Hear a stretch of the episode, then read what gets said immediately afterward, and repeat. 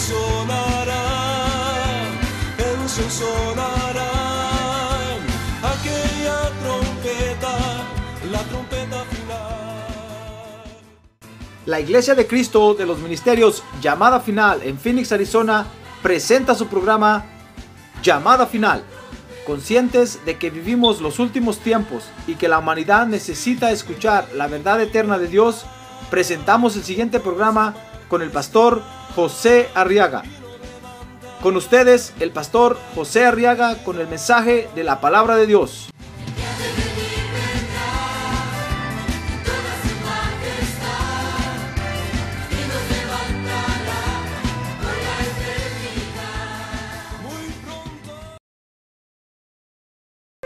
San Mateo capítulo 14. Gloria a Dios. Dice la Biblia en el verso 13 que al oírlo Jesús se retiró de allí en una barca solo a un lugar desierto. Y cuando las multitudes lo supieron, le siguieron a pie desde las ciudades y al desembarcar, vio una gran multitud y tuvo compasión de ellos. Y sanó a sus enfermos. Y al atardecer, dice el verso 15, se le acercaron los discípulos diciendo, el lugar está desierto y la hora es ya avanzada.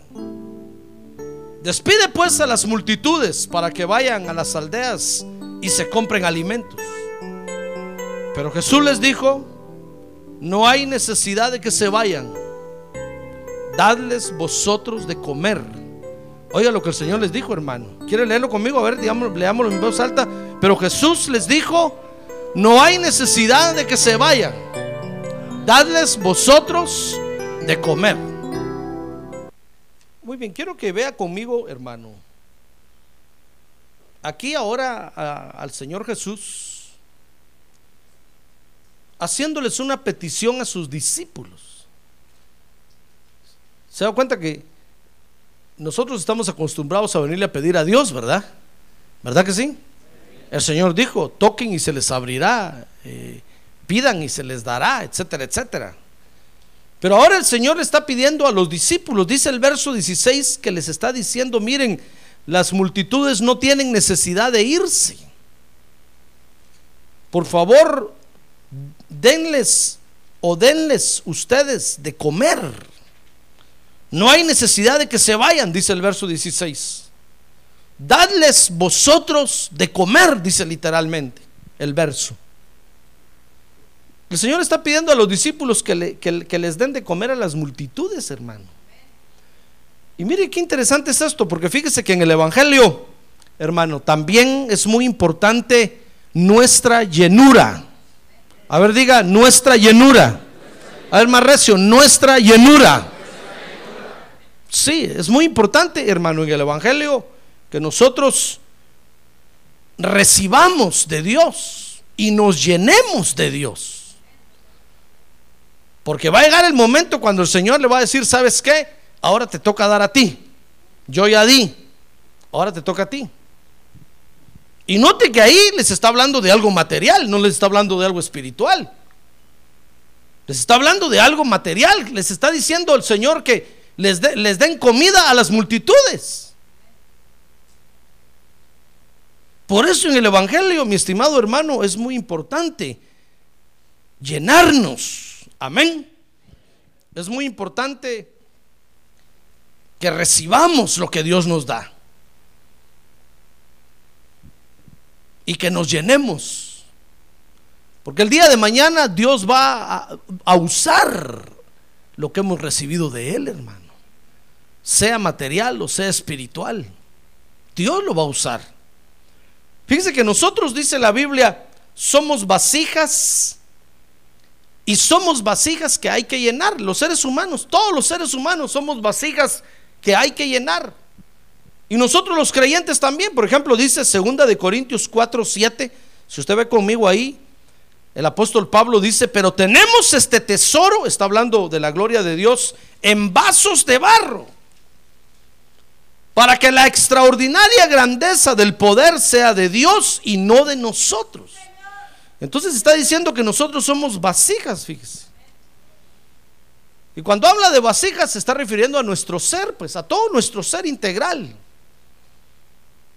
Somos recipientes que hay que llenar.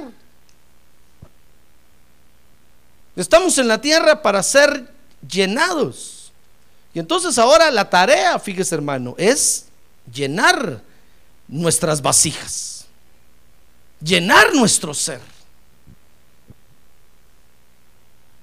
Porque para eso fuimos, fuimos hechos. Porque dice, dice San Juan capítulo 2, si usted ve conmigo ahí cuando al Señor lo invitaron a las bodas de Caná de Galilea, dice el verso número 6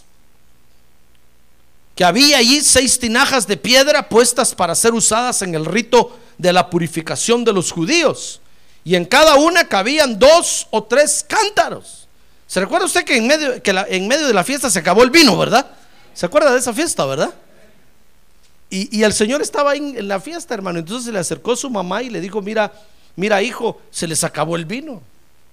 Y todavía el Señor le dijo, mire, ¿y yo qué tengo que ver con ellos? Y contigo. Yo que tengo que ver contigo en primer lugar y peor con ellos. Yo soy invitado. María quería que el Señor Jesús pagara los platos rotos, hermano. Eso le dijo yo que tengo que ver en este asunto si yo soy invitado. Yo, a mí me invitaron, yo no vine para, para, para hacer la fiesta. Pero convencida María de que el Señor se iba a mover a compasión, les dijo a los que servían, hagan lo que les pida nada más.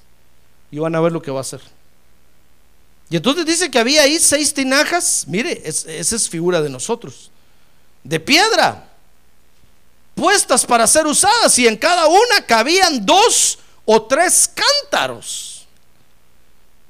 Cuando el Señor enseñó la parábola de los talentos, hermano, fíjese que dice la Biblia que a uno le dio dos talentos. A, uno le dio uno, a otro le dio dos, a otro le dio tres, a otro le dio cinco talentos.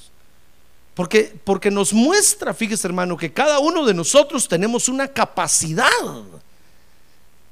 para ser llenos. Y cuando está hablando de talentos, está hablando de dinero. Quiere decir que aquí en la tierra Dios, Dios, a usted, a uno tal vez le va a dar una empresa, a otro le va a dar dos, a otro tres, a otro tal vez le va a dar media empresa, a otro tal vez solo le va a dar su salario del día, de acuerdo a la capacidad que cada uno tiene, de acuerdo a, a, a cómo uno, a todo lo que a uno le quepa en su ser. Y entonces, había seis tinajas. Y dice el verso 7 que Jesús les dijo, llenen, las de, llenen de agua las tinajas. Oiga, ¿cómo es el procedimiento, hermano? Para que haya cambio de vida, para que haya cambio de ser, nos tienen que llenar, hermano. Jesús les dijo, llenad de agua las tinajas y las llenaron hasta el borde. Mire, es que aquí es el asunto aquí es de aprovechar, hermano. Porque así como cuanto más usted sea lleno, más cambios va a tener en su vida. Y llenaron hasta el borde, y sabe, entonces dice que cuando la sacaron, cuando el maestresala probó el agua, eh, eh, perdón, dice el verso 8 que, que sacaron un poco, les dijo, sacad ahora un poco llevadlo al maestresala y se lo llevaron. Y cuando el maestresala, verso 9, probó el agua convertida en vino, mire, el, vin, el agua se había convertido en vino. Ahora, el agua es figura de la palabra de Dios.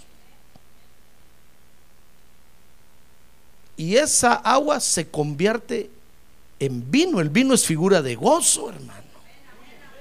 Por eso, fíjese que a veces es cansado recibir la palabra de Dios. A veces da sueño. A ver, despierta que tiene un lado, dígale, despierta, hermano. Usted, hace rato se fue el calor, dígale, usted sigue durmiendo. Hay quienes se duermen en verano e invierno, hermano en otoño y en primavera. Está bien en el calor, porque hay mucho calor, pero... Es cierto que mi voz es muy tierna y dulce, pero no se duerma, hermano. Al día de la otra vez, no se duerma, hermano. Despierte. Ya lo miró el pastor, dígale, ya lo miró. Muy bien, entonces para que, para que haya cambio de vida, le decía yo hermano, tenemos que llenarnos especialmente de la palabra de Dios. Y a veces es cansado recibir la palabra de Dios. Y a veces es cansado esperar que llegue hasta el borde, hermano. Y nosotros estamos recibiendo palabra y estamos recibiendo palabra. Y a veces, hermano, el proceso de convertirse el agua en vino no es tan rápido como sucedió ahí. Pero tenga por seguro que el agua se le va a convertir en vino. Y se va a convertir en gozo, en alegría. ¡Ah, gloria a Dios! en gozo y en alegría.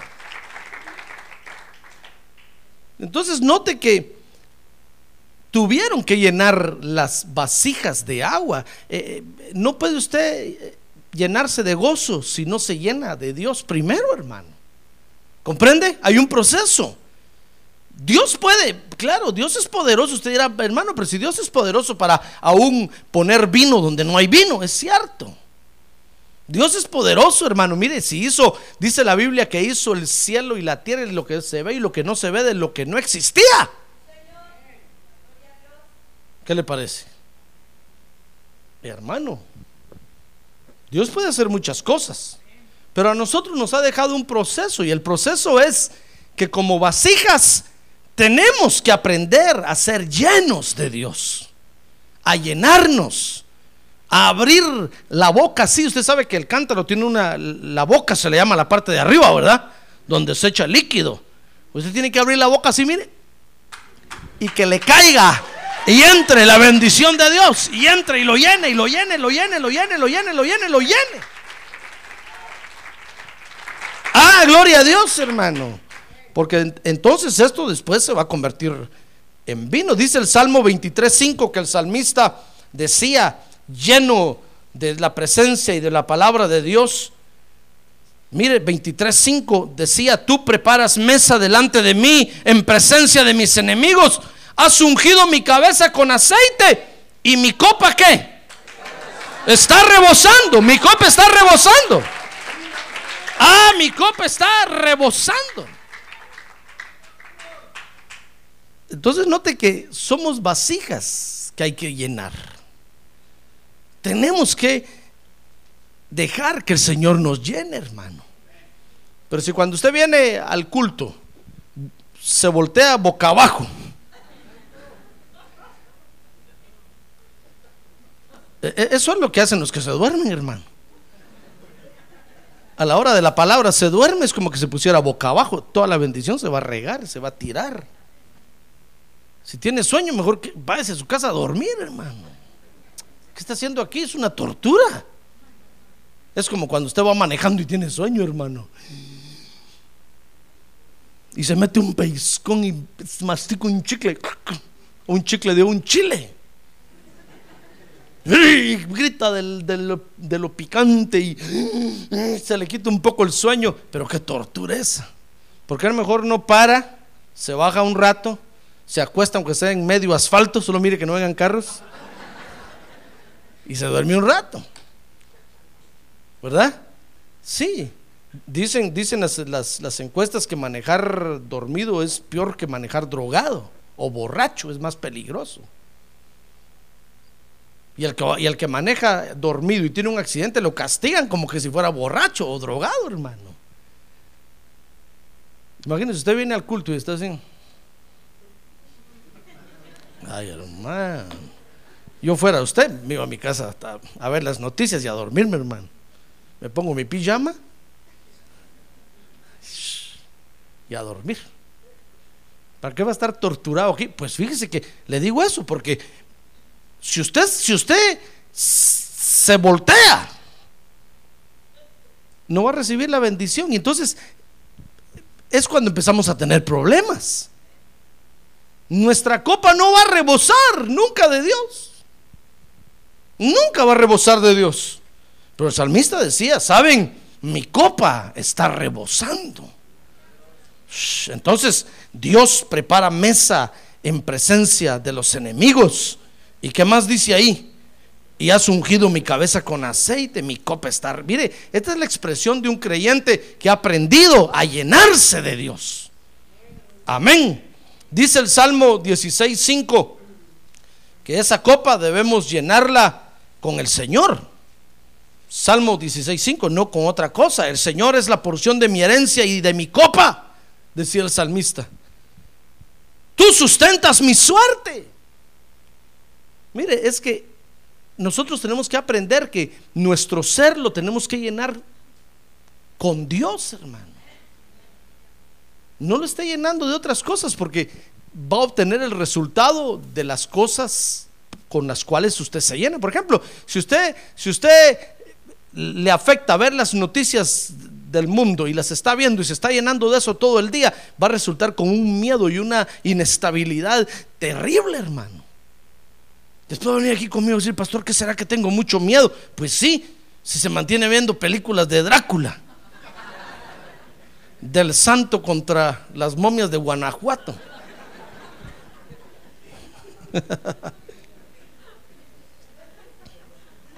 No que los de Guanajuato sean momias, no, es que ahí tienen unas, encontraron unas momias, creo yo, hermano, y así le pusieron, pues, no, no estoy insultando a nadie, no, no, no. Dios me libre. Pero es con el Señor que tenemos que llenarnos. Me acuerdo que una vez vino conmigo un joven, un joven hermano que tenía un problema, problema de sueños húmedos en la noche y me dijo, pastor, fíjese que tengo el problema de sueños húmedos en la noche, ¿qué me estará pasando? Le dije, ¿y qué pasas viendo todo el día? Pues nada, me dijo, voy a mi trabajo, veo aquí, veo allá. En eso se acordó y me dijo, sí, tengo unas revistas pornográficas. ¿Con qué razón? Le dije. Si te estás llenando de pornografía, toda la noche vas a pasar en una pesadilla terrible. Los ojos se te van a poner así todos llenos de carne. Y vas a empezar a perseguir a todas las mujeres como que fueran saber qué. Te vas a degenerar porque te estás... ¿Comprende? Si usted se llena de basura, basura va a resultar siendo, hermano. Por eso nosotros como vasijas, hermano, nosotros los creyentes tenemos que llenarnos de Dios. Y tenemos que velar que nuestra copa rebose. Ver porque nuestro, nuestra vasija rebose de la presencia de Dios. Y es del Señor que nos tenemos que llenar. Todo hombre y toda mujer se llenan de algo, hermano. Por ejemplo, dice el Salmo 11:6 que la copa de los impíos se va a llenar de los juicios de Dios. Mire el Salmo 11.6 dice, sobre los impíos hará llover carbones encendidos, fuego, azufre y viento abrasador será la porción de su copa. Porque somos, somos vasijas que fuimos hechos para ser llenos. Por eso los impíos hoy se llenan. Y hablando de impíos, no estoy hablando del mundo, estoy hablando de creyentes que están alejados de Dios, infieles pues. Hoy se llenan de todo lo que el mundo les da, porque después les va a caer encima como, como la gota que rebalsa el vaso o como, o como la cereza aquella roja que tienen los ice cream ha visto, ¿verdad? Que arriba, arriba del, de la espuma esa, no sé cómo se llama, le ponen una guinda roja. Así van, le van a caer encima los juicios de Dios, hermano, como el último adorno que van a tener. Dios los va a terminar de llenar con sus juicios. Porque todos nos tenemos que llenar de algo. Por eso, note usted que en el Evangelio es muy importante nuestra llenura, hermano. Que aprendamos a ser llenos de Dios. No estamos en la iglesia para para voltearnos boca abajo y, que la bendición de Dios se desperdicie. Porque nunca vamos a ser llenos de Dios. Por eso yo, yo siento y me, y me lamento por aquellos creyentes que nunca se llenan. Que nunca se llenan. Y cuando hay un culto en otra iglesia dicen, vamos y para ir a llenarnos. Pobres se mantienen vacíos Siempre en la iglesia aquí, hermano.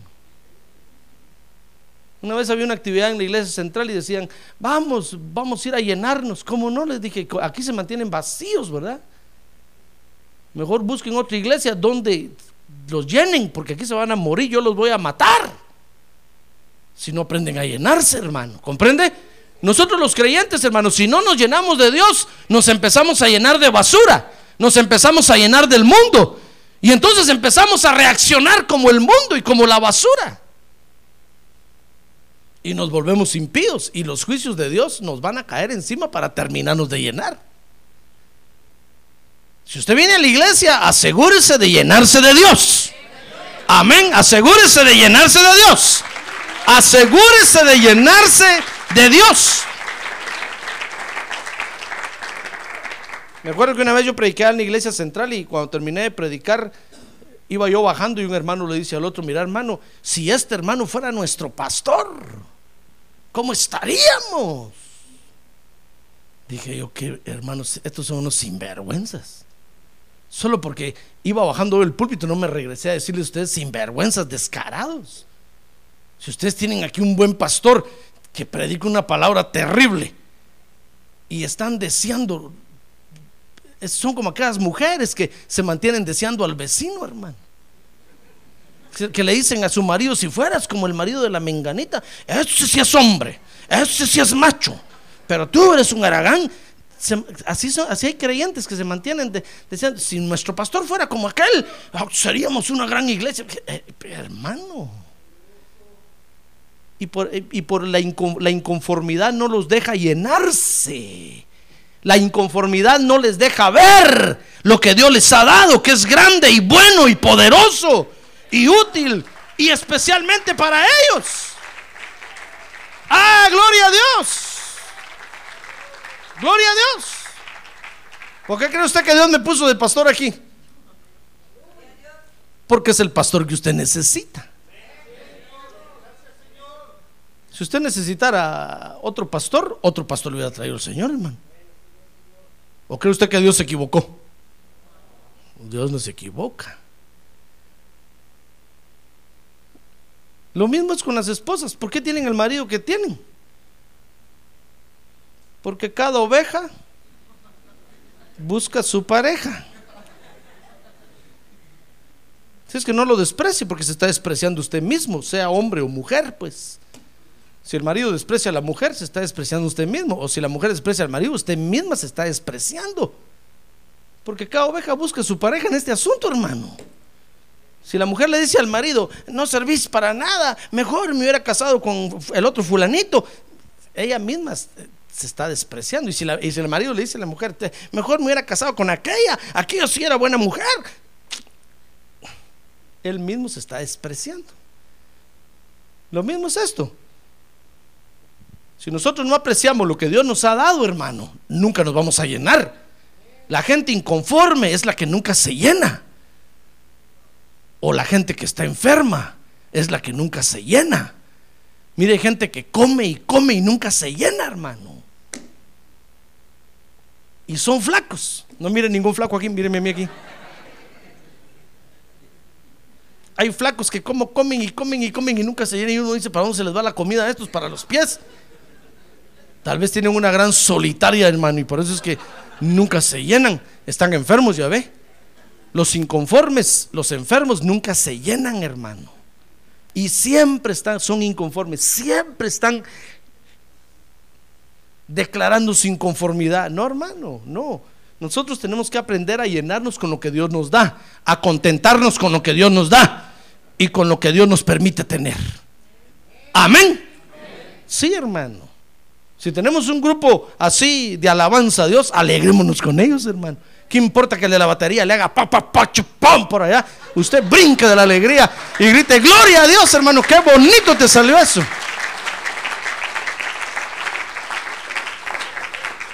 Pero si usted está diciendo, pam, pam, chim, pam, pam, ay, ese hermano.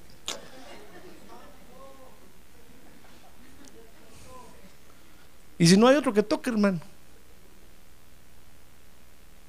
¿Comprende? No, tenemos que alegrarnos y llenarnos con lo que Dios nos da hoy. Mire, el día de mañana tal vez Dios le va a dar otra cosa mejor, otra cosa, yo no sé. Pero hoy esto es lo que Dios tiene para usted. Amén. Y debe llenarse usted con lo que Dios le da. Y satisfacerse y decirle gracias, Padre, porque me envías tu presencia a pesar de todo. Y me llenas con tu Santo Espíritu. Y me envías tu palabra. Mi copa está rebosando.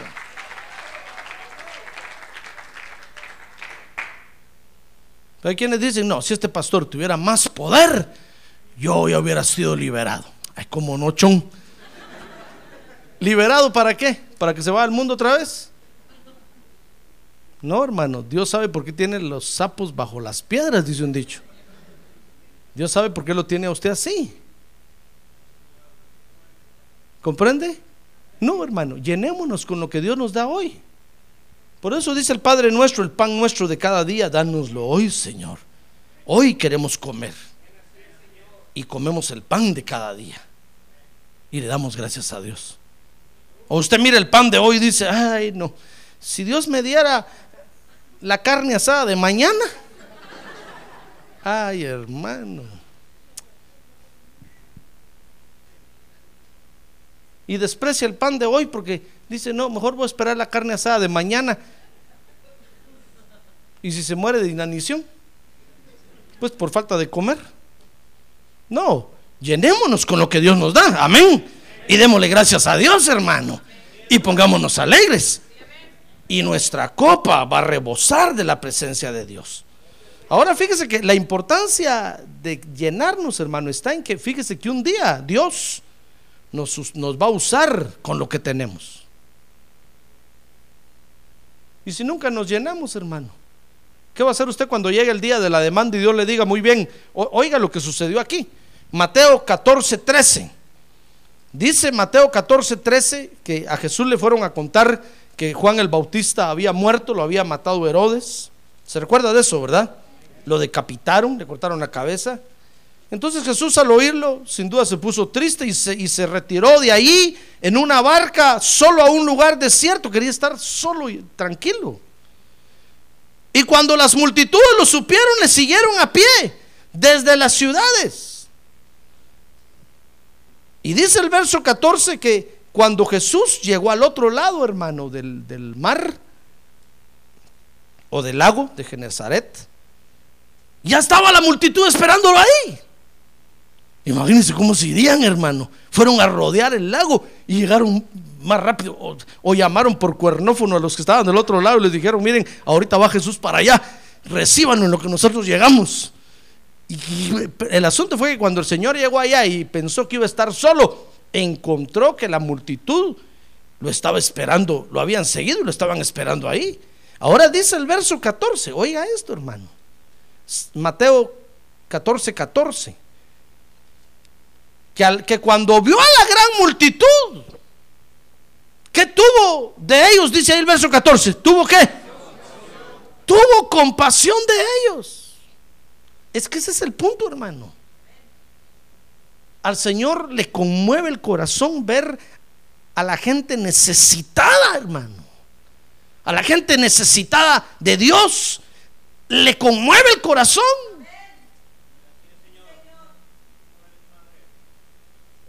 Y en este mundo material limitado para nosotros, acuérdense que Jesús ahí era hombre, hermano. Dios tiene que echar mano de todo lo que tiene a su alcance, porque tiene compasión de las multitudes. Es que, ese es, el, punto, hermano mío. Por eso siempre le he dicho a usted que Dios está metido en un gran lío, hermano. ¿Y sabe por qué? Porque lo ama usted. Yo, le digo a veces, Señor, Señor, si yo fuera tú, yo ya hubiera deshecho esto hace rato. De la iglesia hubiera sacado a fulanito, el menganito, y de una vez los hubiera enterrado. Pero tú los aguantas, Señor. Y los vuelves a traer y los vuelvo a mirar. Yo digo, ay, Señor, llévate a este, por favor, o te lo llevas o te lo mando. Y Dios me dice, no, quieto, tranquilo. Es que yo lo quiero ayudar. hermano. ¿Ya ve el problema que tiene Dios? Es que lo ama a usted, hermano. Es que lo ama a usted.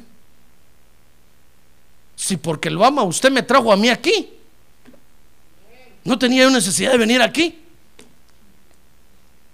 Estuviera yo en mi rancho, panza arriba, amaqueándome ahorita. Contando las vacas. Pero sabe, hermano, Dios me dijo, te tienes que ir para allá. Yo le dije, Señor, pero mojado no me voy. Digo, no, yo te voy a arreglar tus papeles y Dios me dio todo, hermano. Pero note porque estoy aquí. A Dios le salió muy caro mi traslado para acá, le cuento. Le salió muy caro. Y le sigue saliendo cara mi estadía aquí.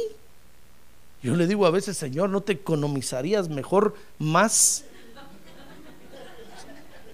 si pones a uno de estos mojados aquí a predicar, Señor, ponos a predicar y yo, yo me voy, te sale más barato. Pero Dios no quiere. Dios quiere que yo esté aquí. ¿Se da cuenta? Sería más barato para Dios que usted que ya está aquí, lo levanta y le da unción y lo pone a predicar. ¿No cree usted? No gastaría su traslado ni nada, ya está aquí. Pero a Dios me, nos trajo a mí y a mi familia aquí, hermano. Le salió muy caro a Dios. ¿Y sabe por qué? Porque lo ama usted. ¿Es usted capaz de creer eso o no? Lo ama a usted, hermano, créame. Créame que lo ama tanto. Mire el lío que tiene Dios. Y Dios está viendo cómo somos de nosotros, cómo somos nosotros, hermano.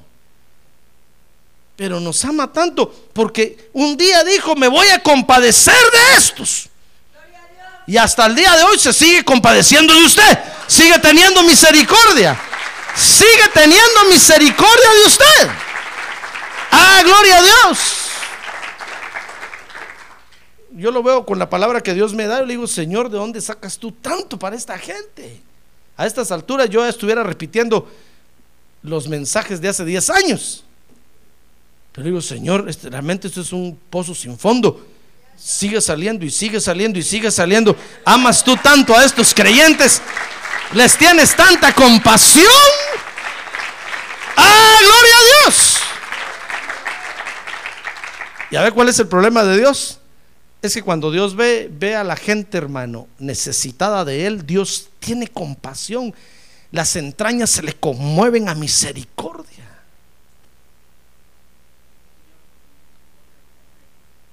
Y Dios hace, hace su parte. Mire, dice ahí Mateo capítulo 14, verso 14, que cuando los vio, tuvo compasión de ellos y sabe, dice, y sanó a sus enfermos. Mire, el Señor pasó todo el día sanando enfermos, hermanos, sanando. ¿Cuántos enfermos había en Israel? Sanando enfermos, sanando enfermos. Y usted no lee ahí que le decía, ah, tú no tienes fe, tú sí tienes fe, vení para acá. Tú no, sanó a todos. ¿Comprende?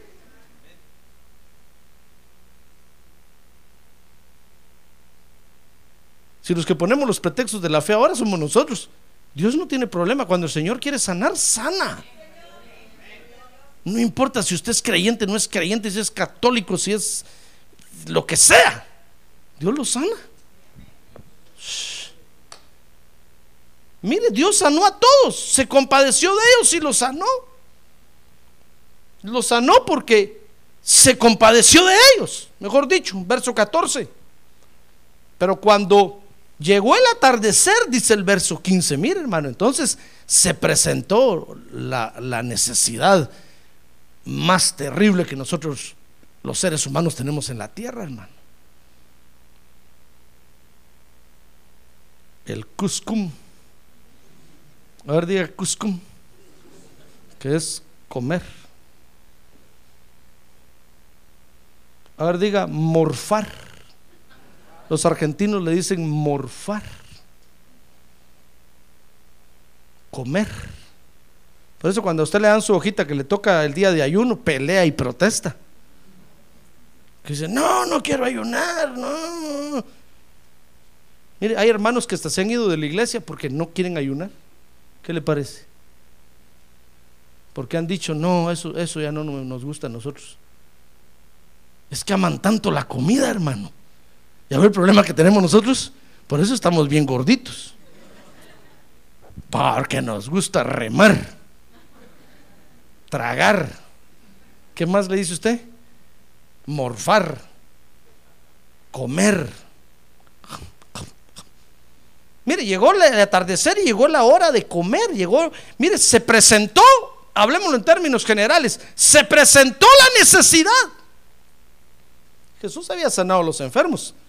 Y entonces dice el verso 15 que se presentó la necesidad. El Señor había saciado la necesidad espiritual de todos ya. Y llegó la hora de comer. Llegó la necesidad material. Ahora, quiero que note conmigo, hermano, que nosotros debemos llenarnos siempre para estar preparados para lo que Dios nos quiera usar. Para que Dios no lo sorprenda a usted. Ese día, usted y yo debemos de estar llenos de Dios, hermano. Usted, usted, yo, usted quiere conocer a Dios, ¿verdad? Por eso viene usted a la iglesia, porque quiere conocer a Dios, ¿verdad? Y yo le voy a enseñar cómo es Dios aquí, hermano. Fíjese que Dios se compadece de la gente, hermano. Y cuando se compadece de la gente, echa mano de sus seguidores para satisfacer la necesidad de la gente. Oiga, ¿cómo es Dios? Por eso no se sorprenda si algún día le pide la camisa para dársela a otro. Así es Dios. No decir, Señor, si solo una tengo. Es decir, tanto tiempo estás en la iglesia y solo una camisa tenés. ¿Acaso no has visto al pastor la gran variedad de camisas que tiene? ¿No has aprendido de él? No, Señor, pero es que el pastor, porque es el pastor, pero yo como soy pobre, solo una tengo. Decir el Señor, no, debías de estar ya preparado. Por eso, por eso el Señor enseñó un día y le dijo, mira, si tu, si tu prójimo te pide el saco, dale también la camisa, en otras palabras. Si te pide que lo lleves una mía, llévalo dos. Aunque te diga, no, pero si yo solo iba allá atrás, llévalo hasta allá. Y regrésalo. Y diles que Dios dijo que si usted me pide jalón para allá, yo lo llevo el doble.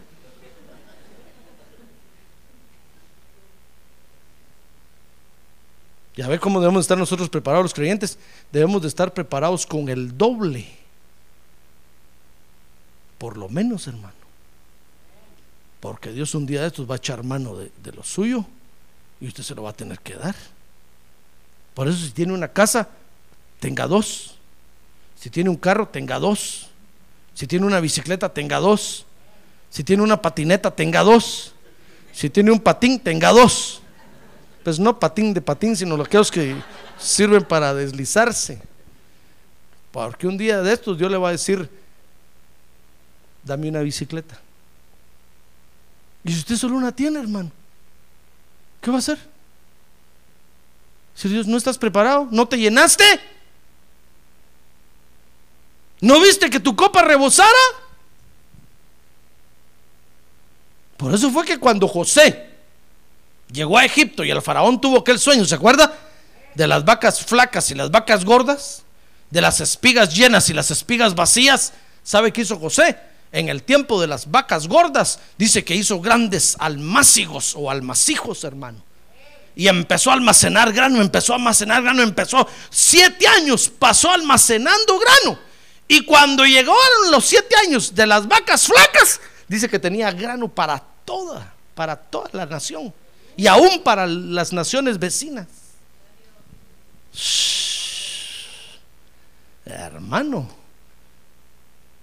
es que eso es lo que nosotros los creyentes tenemos que hacer, llenarnos, llenarnos de Dios tanto, tanto, tanto, que nuestra copa rebose, porque va a llegar el día cuando Dios se lo va a pedir, Dios lo va a demandar de usted, porque se va a compadecer de las multitudes. Pero mientras no aprendamos a llenarnos, hermano, Dios no nos puede usar. O si nos usa, nosotros quedamos mal con Él. Por eso aprenda cómo es Dios. A Dios de repente se le mete compadecerse de las multitudes, hermano. Y entonces nos llama a nosotros. Nos llama a nosotros. Mire, fíjese que dice el verso 15 que ante la necesidad los discípulos le presentaron la solución más, más fácil. Dice que al atardecer se le acercaron los discípulos diciendo, mire, como que, como que Judas presentía con el don de la sospecha, porque era el más sospechoso de los doce, que al Señor les iba a pedir algo, hermano. Y entonces dice que se ha de haber convencido a Pedro y a Juan y a todos los demás, se le acercaron al Señor y dice que le dijeron, Señor, el lugar está desierto, ¿ya te diste cuenta? No hay pero ni nopales para que estos coman con limón. ni tunas para que se las coman. Ahí fue donde hicieron aquella canción de me de comer esa tuna. Porque no habían ni tunas, hermano. No habían ni nopales. Y le dijeron, Señor, el lugar está desierto y la hora es ya avanzada. Y, oiga lo que le, propusieron al Señor, hermano. Despide pues a las multitudes para que, para que vayan a las aldeas y se compren alimentos. Ya ve, el problema de comer, hermano, era el, problema realmente ahí. Y sin duda los discípulos le dijeron a Judas, Judas, ¿cuánto hay en la, en la caja ahí para comprar? Judas dijo, no, no hay nada, ni un centavo. Ay, dijo Pedro, ese Judas ladrón. Dice la Biblia que Judas era ladrón se robaba las ofrendas que le daban al Señor. Y entonces le fueron a decir, Señor, mira, mira la hora que es, mira las multitudes, estamos aquí en un lugar desierto, no hay tiendas, no hay nada. Despídelos ya, que se vayan.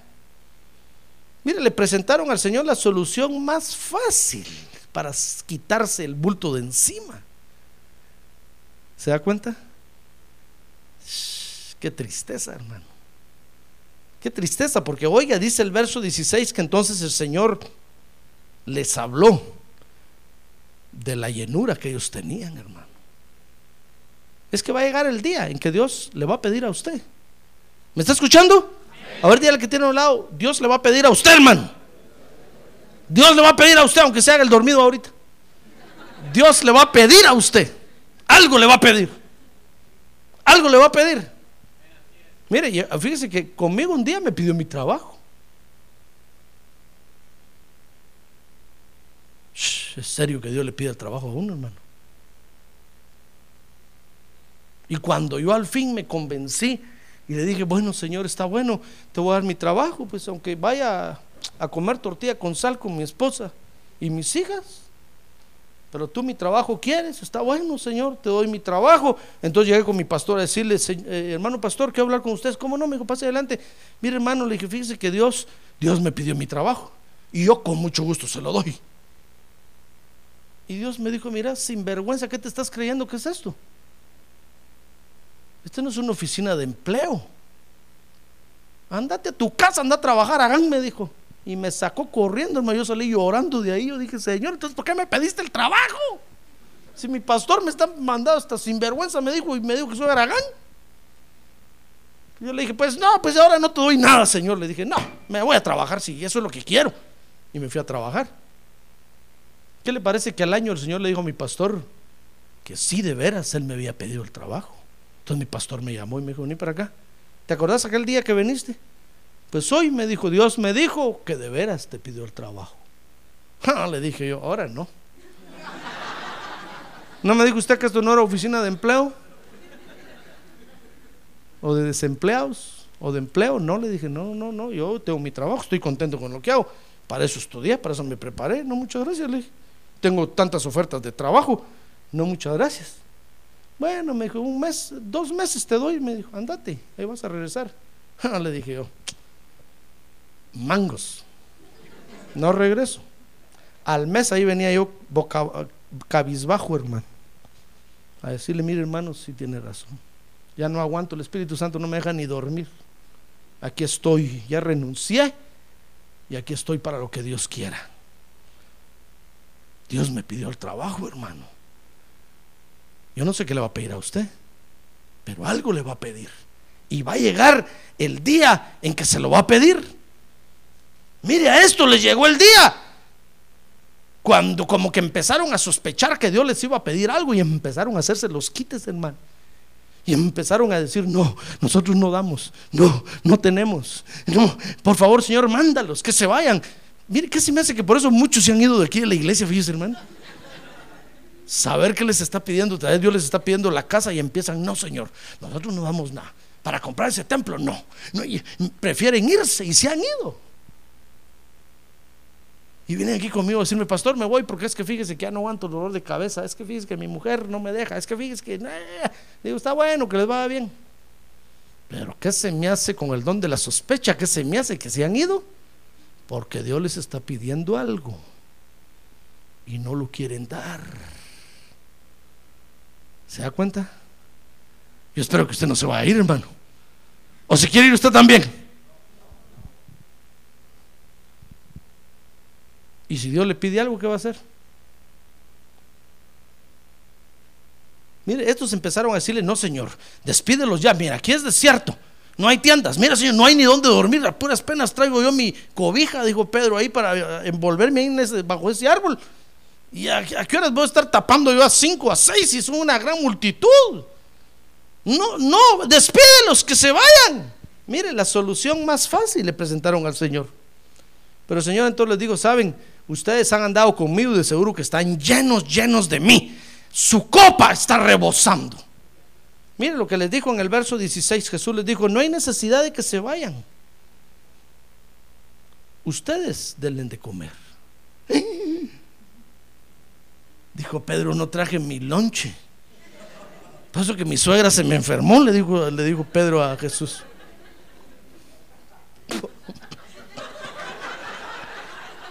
Perdón, hermanos. No, es que usted se ríe, pero se, acuerda que la suegra de Pedro estaba enferma. ¿Se acuerda de eso, verdad? Pedro haber dicho, mi suegra se enfermó y ni lonche, ni lonche me dio. ¿Cómo le voy a dar yo de comer a esta multitud si no tengo, si no traje nada? Mire, el Señor daba por hecho de que estos estaban llenos, hermano. ¿Cuánto tiempo andar con el Señor? Mire, ¿cuánto tiempo tiene usted que viene a la iglesia? No me diga. Y si Dios le pide algo esta noche, ¿qué va a hacer usted, hermano? ¿Le va a empezar a poner pretextos así? No, no, no, yo no, no, no, no. Es lo único que tengo. No, no puedo. Mire, Jesús les dijo que no se vayan, denle ustedes de comer. ¿Sabe? Y ellos le dijeron, mire el verso 17, que oiga, oiga este verso, hermano. Ellos, fíjese que le dijeron, no tenemos aquí, no tenemos. Denle ustedes de comer, ¿sabe qué dijeron? No tenemos. Porque hay quienes nunca tienen, hermano. Nunca tienen. Y Dios sabe que tienen y nunca tienen. Siempre estás diciendo, es que soy pobre, es que soy mojado, es que no tengo empleo, es que no puedo. Venga a trabajar al templo, hermano, es que no puedo. Una ofrenda especial para el templo, es que no tengo. Nunca tienen, hermano. Mire, esto le dijeron, Señor, verso 17, no tenemos aquí, no tenemos. ¿Sabe qué hizo Jesús? ¿Sabe qué hizo Jesús? Sacó su maquinita de la Mastercard y le dijo, no tienes, ¿verdad? Pues aunque sea prestado, me vas a dar algo hoy. Porque tanto tiempo hace que estás en la iglesia, debieras de estar ya lleno y preparado para dar. Dame tu tarjeta de crédito. Pedro sacó su tarjeta de crédito, hermano. Jesús sacó su maquinita.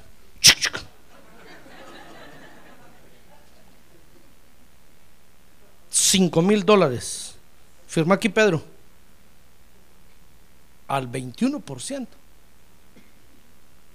Aunque sea prestado me vas a dar porque te llegó el día de dar. Y si no tienes es porque siempre has rechazado la llenura de Dios. Si usted está pobre, hermano, es porque usted quiere estar pobre. Si usted no tiene, es porque usted no quiere tener. Pero Dios aquí nos ha derramado bendiciones, hermano. Mire, Dios aquí ha dado unciones de prosperidad. Si usted no prospera, es porque usted siempre que viene a la iglesia se voltea boca abajo así, mire, y toda la bendición se riega, se, se esparce. Pero le va a llegar el día en que Dios le va a poner la mano. Bueno, te toca dar. ¿Cuánto vas a dar? No tengo. ¿No tienes? ¿Y cuánta bendición he derramado sobre ti? Te he sanado, te he bendecido. ¿Y no tienes? ¿Se da cuenta? Qué tristeza, hermano. es, mire ese día, ese día, siquiera la tierra se abriera para que nos tragara. Qué vergüenza.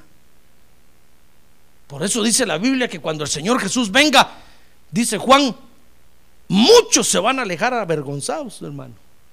No van a querer darle la cara al Señor. Porque tanto tiempo estuvieron en la iglesia y nunca aprovecharon a consagrarse y a buscar la santidad de Dios. Entonces cuando el Señor venga, ellos mismos le van a decir, no Señor, nosotros nos vamos a la gran tribulación voluntariamente. Ahí nos vemos después de siete años.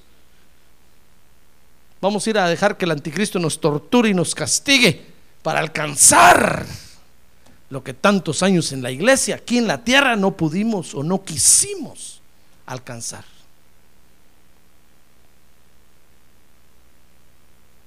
Qué vergüenza que llegue el día. Mire, cuando Dios me dijo a mí, te voy a mandar a, te voy a mandar a predicar, yo estaba preparado, hermano. Yo conocía la Biblia. Yo predicaba. Imagínense, te voy a mandar a predicar, dicho Señor, ¿y, ¿y cómo se predica? ¿Y qué se estaba haciendo en la iglesia? Pues calentándose. No, cuando el Señor me llamó a mí, mi hermano, yo había pasado por todos los privilegios de la iglesia. Por eso, por eso cuando yo estoy aquí de pastor y viene un maestro de niños a decirme, mire pastor, no se puede dar clase, yo le digo, ¿cómo no? Si, acaso, si yo fui maestro de niños. Cuando, cuando viene alguien, el del sonido aquí, mire, es que no se puede, ¿cómo no? Si yo, si yo estuve ahí. Viene alguien a decirme, mire pastor, pero es que fíjese que yo no, hermano, si yo pasé por todos los privilegios, desde limpiar baños, y no baños como los de aquí que se echa agua, hermano. Estoy hablando de letrinas, hediondas, con el perdón del pueblo de Dios. ¿Comprende? Entonces cuando Dios me gusta listo para, ¿estás preparado para predicar? Sí, le dije, estoy preparado. Y no solo para predicar, también para cantar, para tocar instrumentos, para dirigir, recoger la ofrenda y dar la bienvenida si ninguno llega.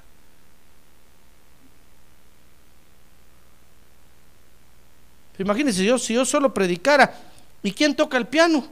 Pues no hay. ¿Y el pastor? No, no puedo. Qué tristeza, hermano.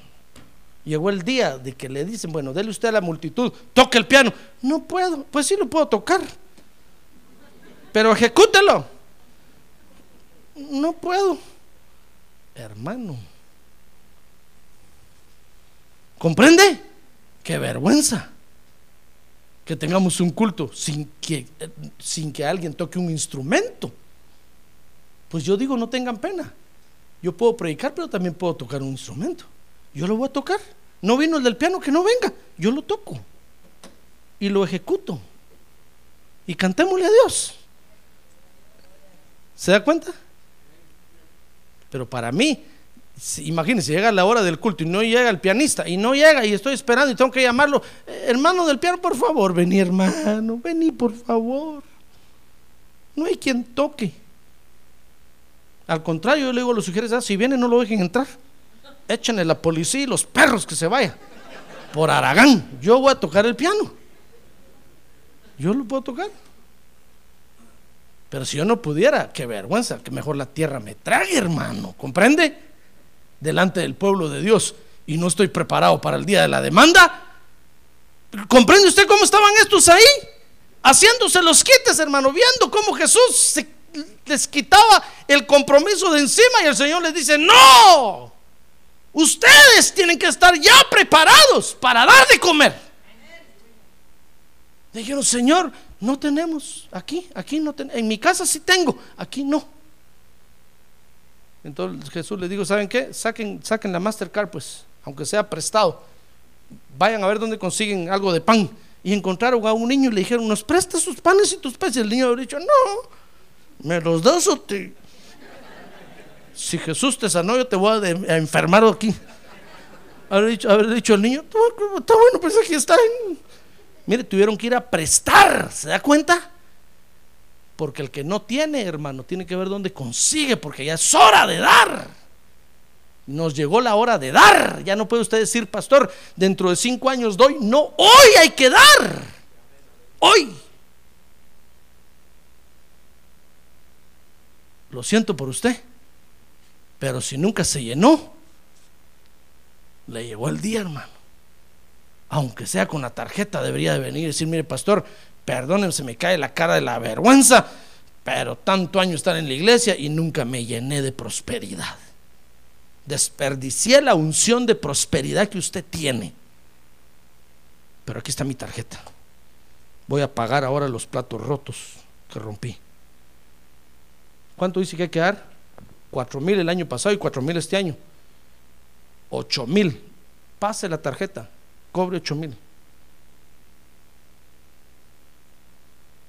Nos llegó el día de dar y no tenemos, hermano. Qué vergüenza que hay quienes no, nada dan, nada. Ni siquiera un esfuerzo de decir, mire pastor, 10 dólares, siquiera 10 dólares, que Dios lo multiplique por mil. Yo diría que Dios escuche su fe, así sea, sea multiplicado por mil.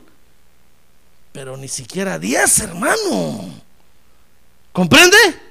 Es un ejemplo que estoy poniendo, no se ponga triste, es un ejemplo. No, no, no estoy hablando, no, era el tema ese hoy, sino que salió así, al paso. Pero es un ejemplo. Nos llega el día de dar, hermano, y no, no, no, no tenemos. Nos llega el día de testificar y no podemos. Nos llega el día de orar por los enfermos. Mire, se enferma alguien en su casa y usted no puede orar. Le da vergüenza, le da pena. Usted siente que no es capaz.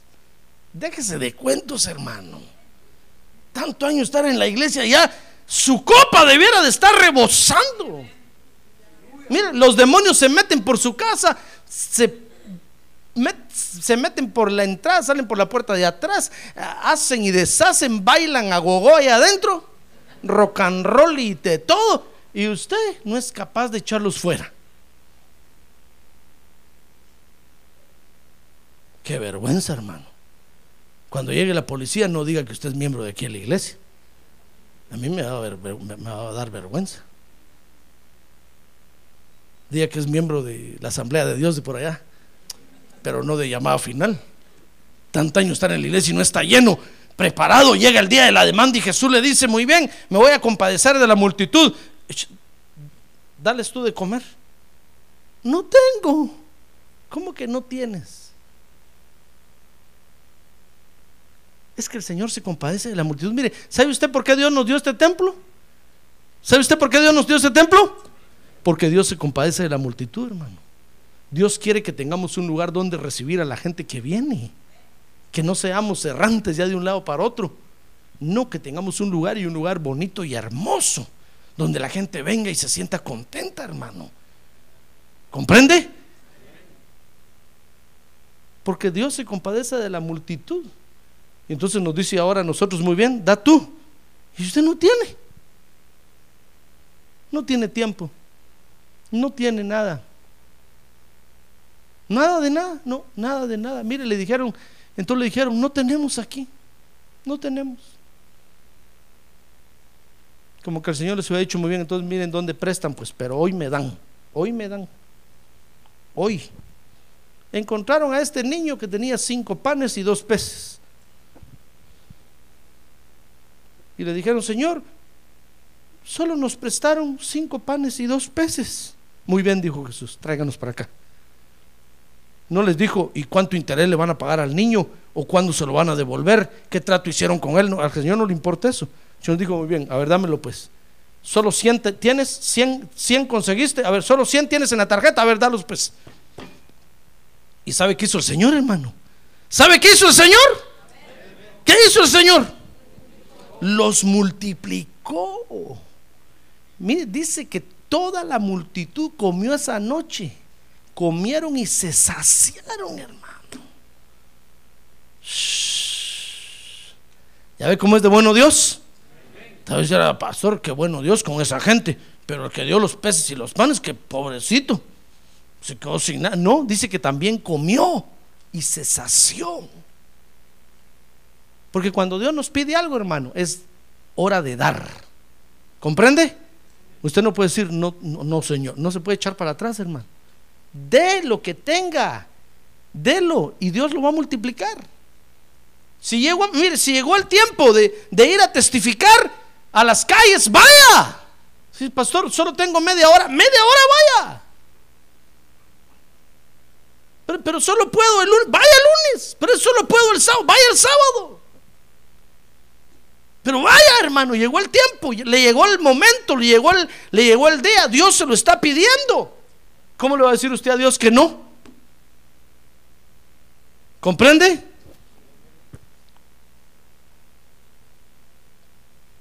Pero cuando estamos vacíos, fíjese hermano, no podemos dar nada de Dios.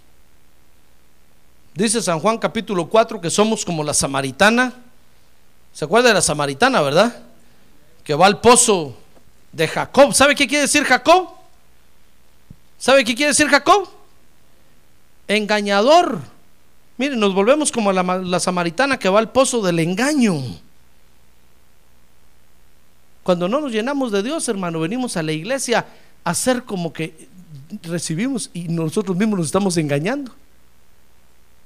Cuando no nos llenamos de Dios, nos volvemos samaritanos, yendo al pozo del engaño. Jesús le pidió agua a la samaritana, le dijo, dame de beber. Y la samaritana no podía darle de beber, hermano. No tenía. Porque estaba viviendo un engaño. Mire, el Evangelio, mi estimado hermano, el Evangelio no es engaño. El Evangelio no, no es un montón de gente que está en la iglesia con deseos reprimidos, como dicen los psicólogos. Que nosotros aquí en la iglesia somos un montón de gente que nos reprimen los deseos y aquí estamos con los deseos reprimidos. Queremos fumar y, decimos, no, no, me aguanto como los machos. Queremos tomar cerveza y decimos, no, me aguanto como los machos. Y aquí estamos con los deseos reprimidos. Y un momentito que tenemos, ¡buf! lo desfogamos por allá. Porque ellos han visto toda la vida a malos creyentes. Pero la iglesia, el Evangelio no es eso. El Evangelio es un grupo de creyentes libres. Porque Cristo los ha hecho libres. Ah, gloria a Dios. No tienen ningún deseo reprimido.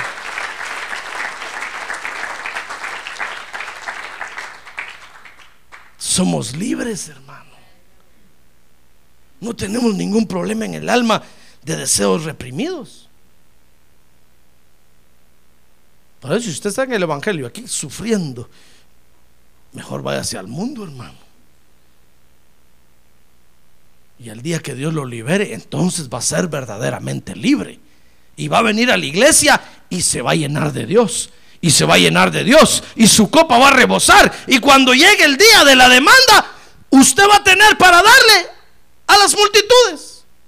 No para darle a Dios, para darle a las multitudes. Mire, Dios quería que le dieran de comer a las multitudes. ¿A, quién estaba diciendo el Señor que le dieran de comer? ¿A Él o a las multitudes?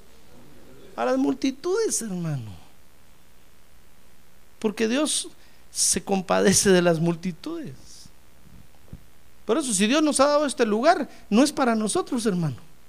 Es para las multitudes. Pero nosotros tenemos que aportar.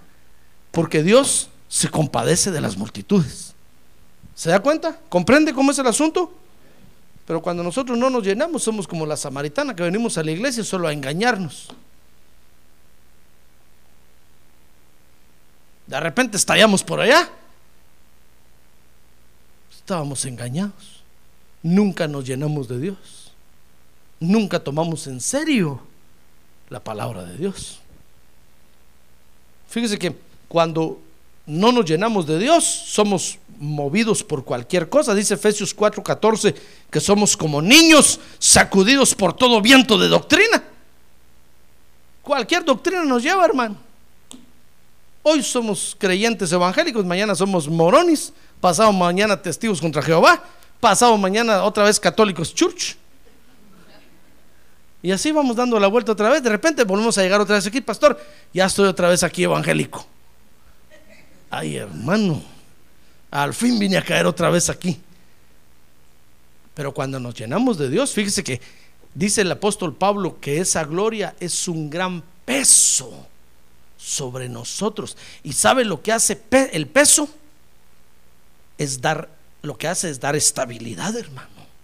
Por eso, párese usted al lado de un gordito y empújelo. Párese al lado mío y empújeme.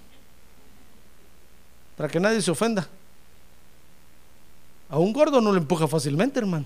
Uno sale revirado. Pero empuje a un flaco. Ay, hermano.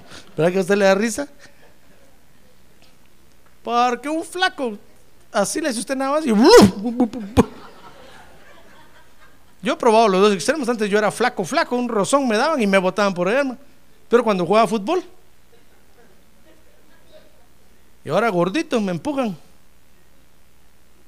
Porque el peso da estabilidad. Pues, pues, el apóstol Pablo dice que eh, en nuestra vasija ha caído el peso de la gloria de Dios, hermano. Y eso nos da estabilidad y firmeza para estar en el Evangelio, para perseverar en el Evangelio.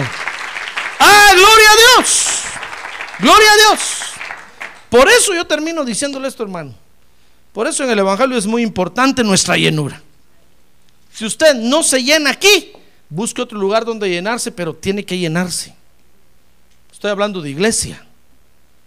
Busque una iglesia donde usted se llene. Porque hay quienes se mantienen quejando, hermano. Dicen, no, yo fui al culto y salí peor que como entré. Pues entonces no venga aquí. No es este su lugar. Vaya y busque una iglesia donde usted se llene. Porque se tiene que llenar, hermano.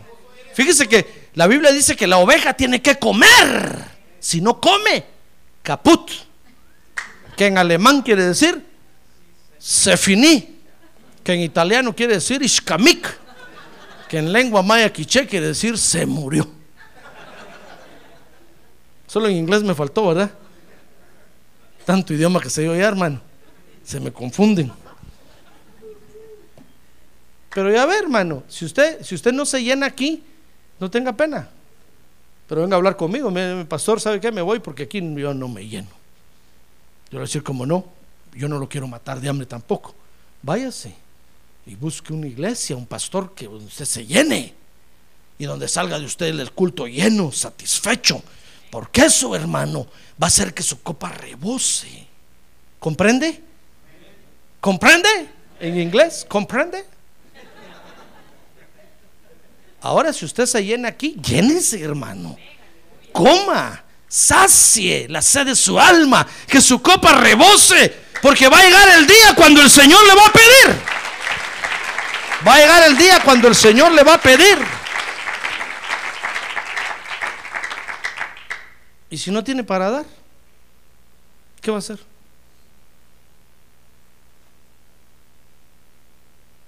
Mire, hay creyentes que, que están en alguna iglesia y en lugar de prosperar empiezan a empobrecerse y a empobrecerse. Bueno, muévase de iglesia mejor. Si usted está aquí en nuestra, iglesia y está pobre, pobre, pobre, pobre, pobre, mejor váyase a otro lado, hermano. Porque ¿qué va a hacer cuando Dios le pida? ¿Qué va a decir? Si Señor en la iglesia donde estoy, solo pobreza me predican hasta el pastor ya con su saco todo roto, Cuando levanta el brazo, se le mira un hoyo aquí abajo. No tengo para darte, Señor. ¿Comprende? Porque Dios le va a pedir. Y, sabe, ¿Y sabe por qué? Porque Dios se compadece de las multitudes, hermano. Ese es todo el problema de Dios. Que un día Dios se le conmueve el corazón, se dispone a compadecer de las multitudes. Y si nosotros no estamos preparados, ¿qué, ¿qué, le vamos a dar a Dios, hermano? Mire, un día de estos, óigame bien, hoy le profetizo. Un día de estos, Dios se va a compadecer de todas las multitudes que viven alrededor y van a venir a la iglesia. Y no vamos a tener sillas para que se sienten. Y va a ser culpa suya. Porque usted nunca dio.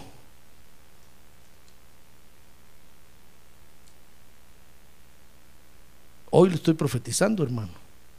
Porque cuando Dios dispone compadecerse, eso viene así, mire, rápido. No crea usted que vienen de uno por uno, no, vienen las multitudes y arrebatan los lugares, hermano. Ese día usted va a tener que dar su silla, el parking de, su, lugar del parking, y no va a venir a reclamar porque tuvo tiempo para dar y nunca dio. Por eso hoy es el tiempo de dar, hermano. Aunque sea uno, diga, mire, pastor, uno doy y otro que presté ahí, dos doy. Que el Señor lo multiplique por, mil, por favor. Para que cuando Dios se compadezca de las multitudes, que cuando Dios se compadece de las multitudes, hermano.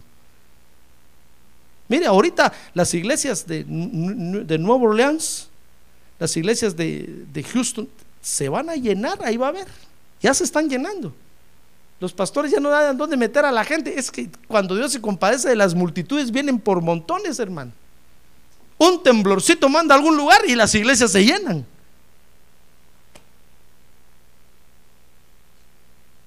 Hoy es el día de dar. Amén. Cierre sus ojos. Cierre sus ojos, por favor. Cierre sus ojos. Por eso en el Evangelio, mi estimado hermano, es muy importante nuestra llenura. Porque el día de mañana Dios nos va a pedir. ¿Y si no tenemos? Pero si usted le va a decir como estos, no tengo aquí. ¿Y dónde lo tiene? Es que lo mandé para mi rancho. Bueno, le va a decir el Señor, saque la tarjeta. Vaya a pedir prestado, aunque sea, mire.